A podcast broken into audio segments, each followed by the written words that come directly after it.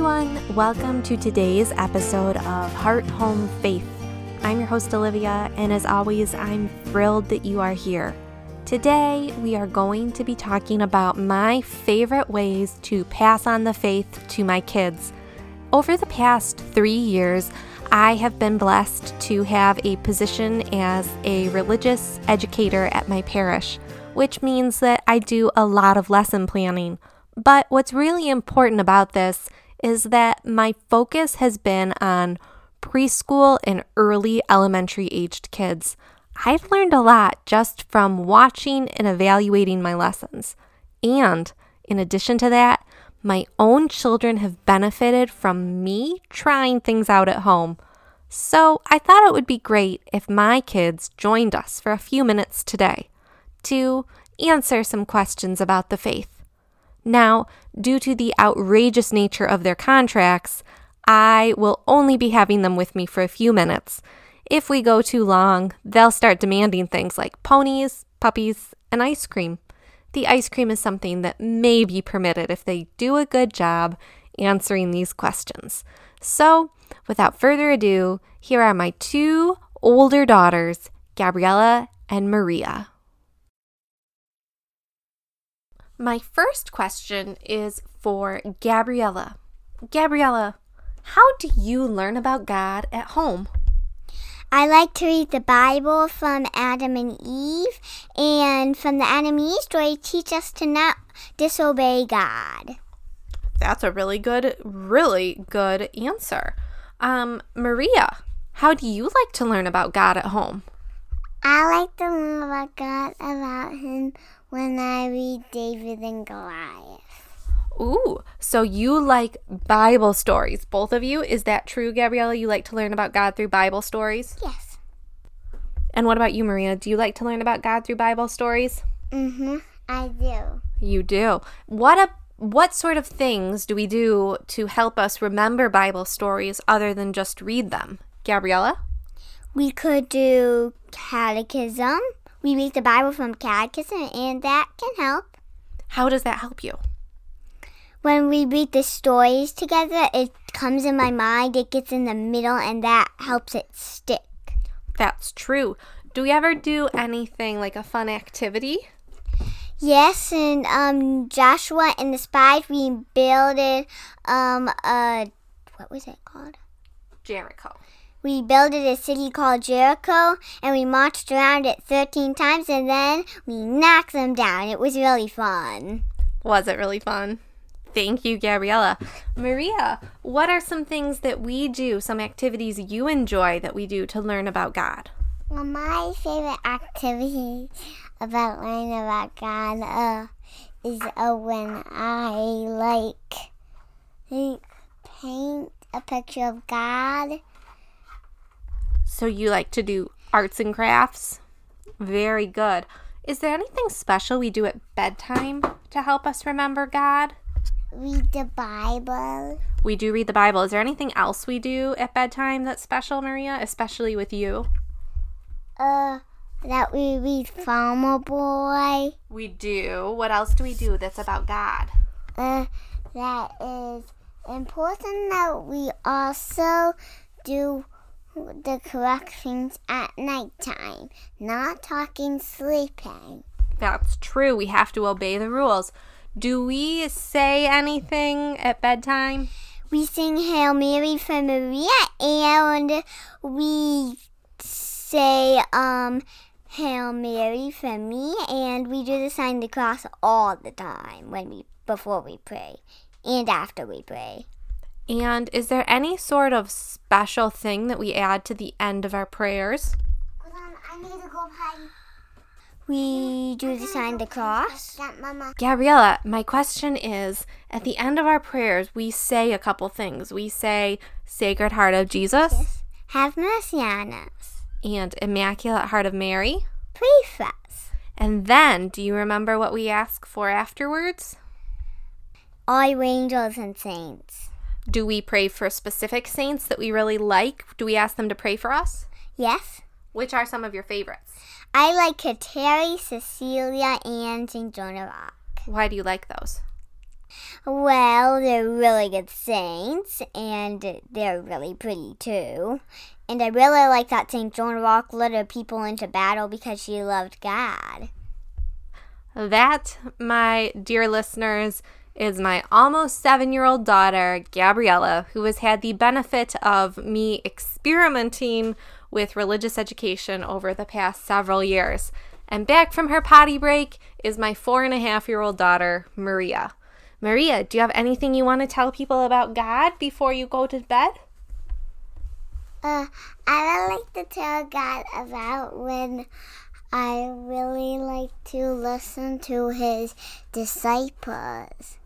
Maria likes to listen to God and she really likes to listen to his disciples. Gabriella, do you have anything you would like to tell people about God before you go to bed? Well, I'm praying that and hoping that I will be a saint, and I'm also really want to learn how to be a better disciple. These are my children. And no, they are not perfect in any way, shape, or form, but they're mine and I love them. Teaching them the faith has been the greatest adventure of my life.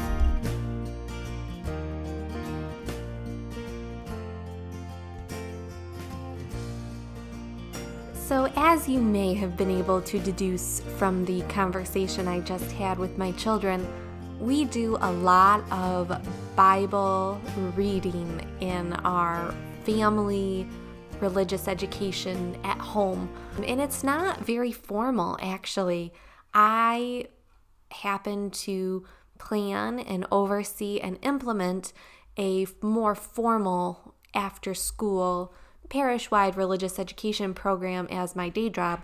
And I find that at home, my kids, they do great in that formal type of setting. But at home, my kids just need the freedom to explore and ask questions and just be more relaxed. And so I take a very relaxed approach at home because I need it to be relaxed, and so do they. So we use just a simple beginner's Bible with the bright, attractive cartoons. And as you heard, my six and a half year old and four and a half year old, they love that Bible. We sit there and we read stories and they ask great, great questions. Just by sitting down and reading, we have really great natural, organic, just they just happen discussions and they're not contrived. Sometimes I will have to explain to them something like what an idol is, but for the most part, they come up with the questions and they're really good questions. In addition to them asking the questions, when they are engaging with the material, I'm then able to get a, a glimpse of their heart, a glimpse of their concerns. For instance, well, why would God do that? Or why would he run away from God? That's been really fruitful for me too, to understand what is happening in their hearts. What is it that they are concerned about in their lives? My children are very, very sweet. They're also kids and they lose interest in things. But the one thing that I love is that we just have made the beginner's Bible available to them. We've made children's Bibles and religious things, they're just available. And so sometimes they might choose to read something else, and that's okay.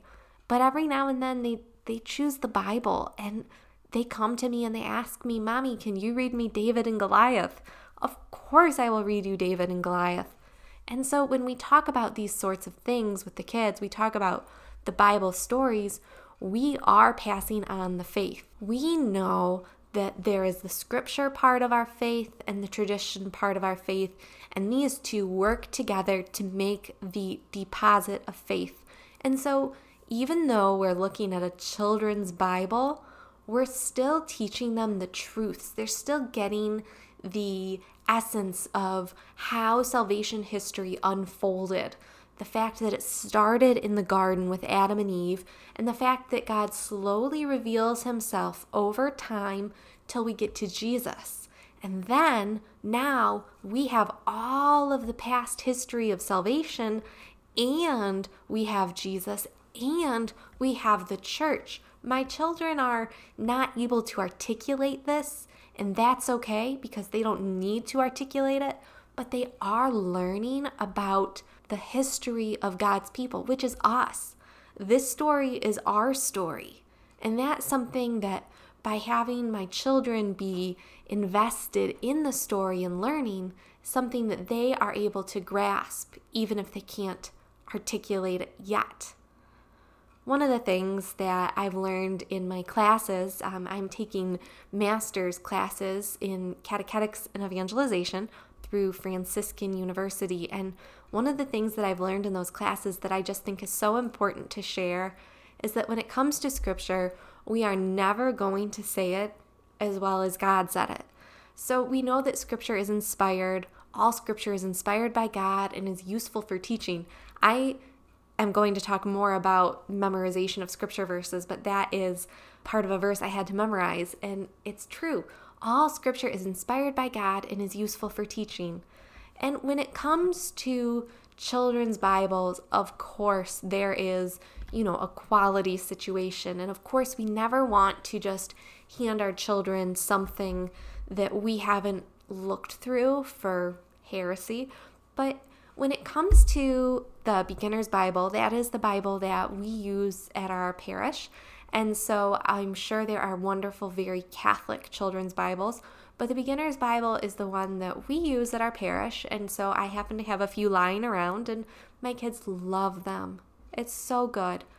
We are never going to say how much God loves us as well as He Himself has said it. And so, by presenting even a children's Bible, which of course there's, you know, paraphrasing and some things are a little over their heads, but by presenting even a children's Bible to my children, they're able to glean so much about the love of God, and they do it in such a very wonderful way. It's so natural. And learning about Scripture, memorizing Scripture, and understanding the role of different people in Scripture and how they have contributed to salvation history. That has been a really big blessing in my own faith life. My next favorite way to teach children the faith at home is very closely related to the first.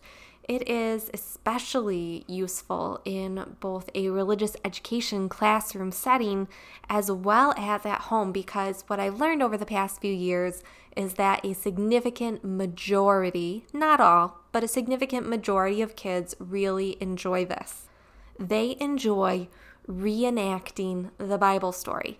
And so, one of the things that I find incredibly effective to do with the kids is to replay it, to play it with figurines, to play it with our little people, to replay the story and to allow them the opportunity to act it out because they really enjoy it. So, you heard um, Gabriella discussing how we marched around the city of Jericho we built Jericho out of blocks and marched around it. And my two year old knocked down the walls of Jericho on like lap two, but it was fine. It was fun. And those are the sorts of things that I so enjoy doing with them because it doesn't take much effort. It really doesn't. It just takes about 10 minutes of, hey, I know, let's play this story. And they're so excited about it.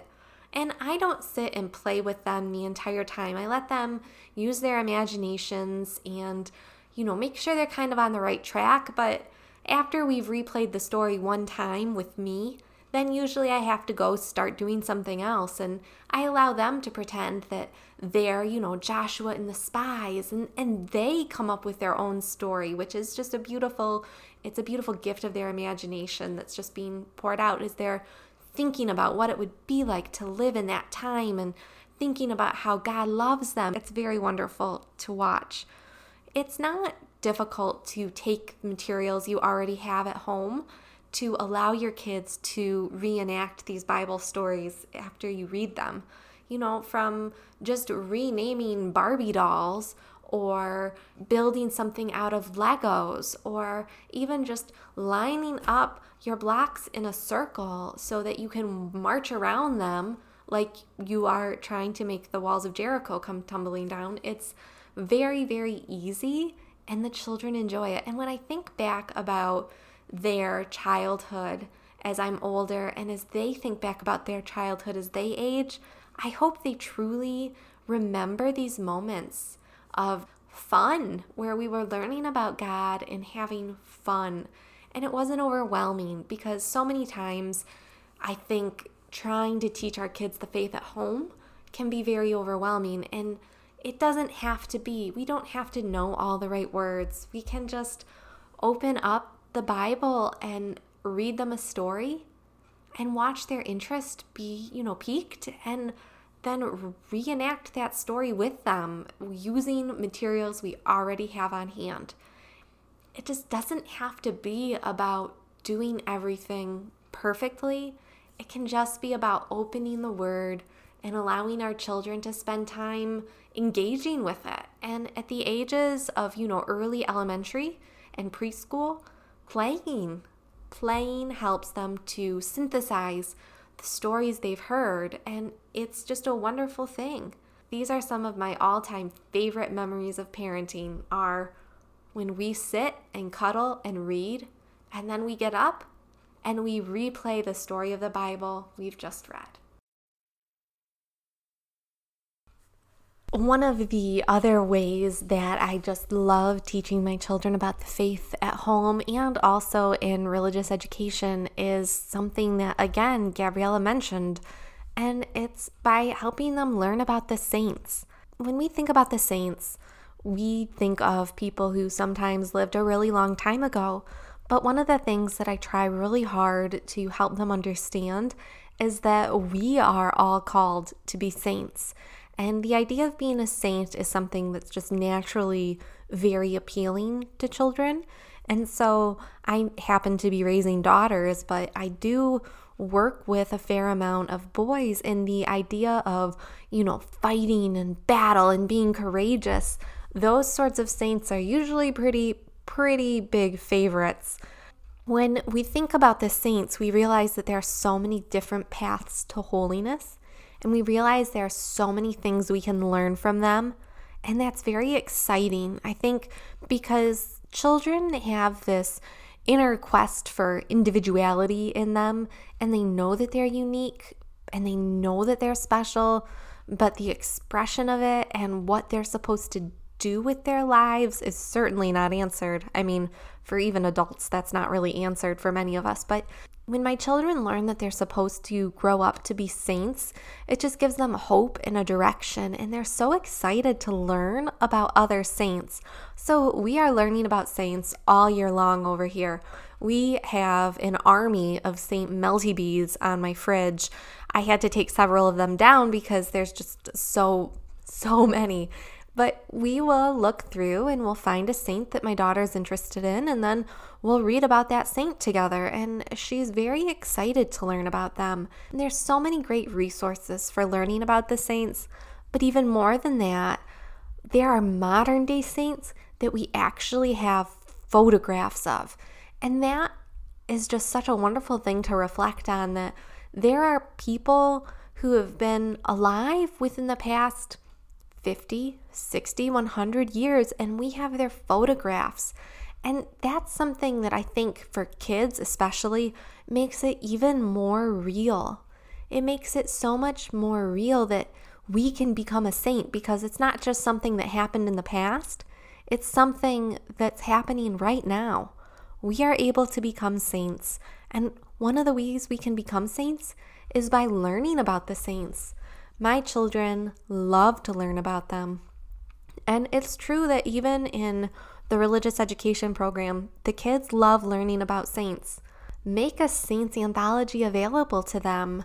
Learn more about the saints. You can sign up for Saints of the Day emails and share little tidbits about the saints or which which saints you have a devotion to. One of the ways that I affirm the special saints that our family has a devotion to is that at the end of our bedtime prayers, we say a litany of saints. And so these are saints that we just feel specially connected with. We always start out with Sacred Heart of Jesus. The response is, Have mercy on us. Then Immaculate Heart of Mary. And the response is, Pray for us. And the response then for all the other saints that we say is, Pray for us. But then I go through and I just list the saints that that we have a special devotion to. So I also make sure to include the saints that my daughter is learning about. And then at the end, we just say, All you angels and saints, pray for us because there are so many and we don't know them all.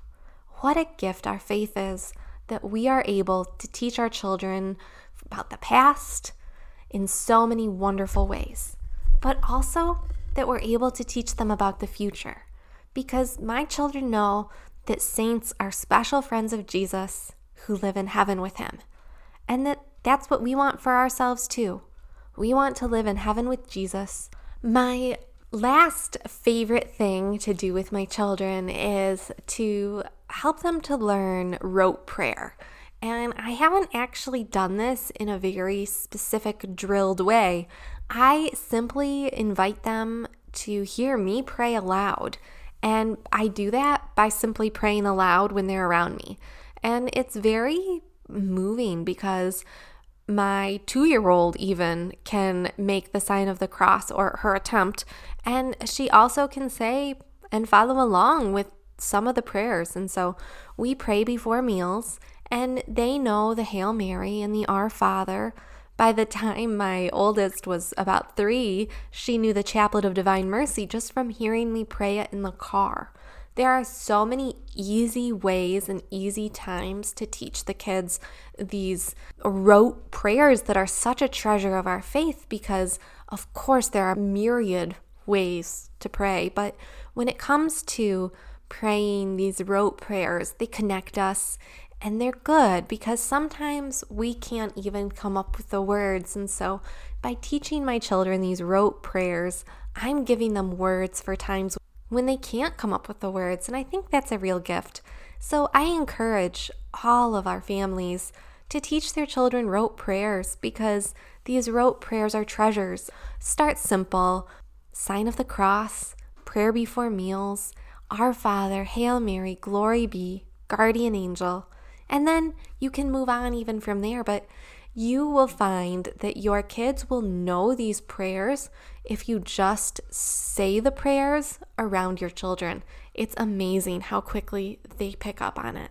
So, even though I also allow my children to witness me praying verbally without the rote prayer, I make sure that rote prayer has a very special place in our day to day life because it ought to prayer in general has a very special place. So, when it comes to teaching kids the faith, some things that I've learned over the past few years is that you have to not be afraid.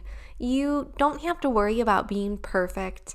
You don't have to worry about saying the wrong thing. They're kids. They will forgive you if you make a mistake. And if you say, I don't know, they'll just look at you like, cool, she'll find out. And then they'll scamper off and do probably whatever it is that they were up to. Um, but you know, there's always going to be those kids that have a lot of questions, and those kids that have a lot of questions, those are those are really great kids to teach about the faith because they really want to know why, and the why is because God loves us.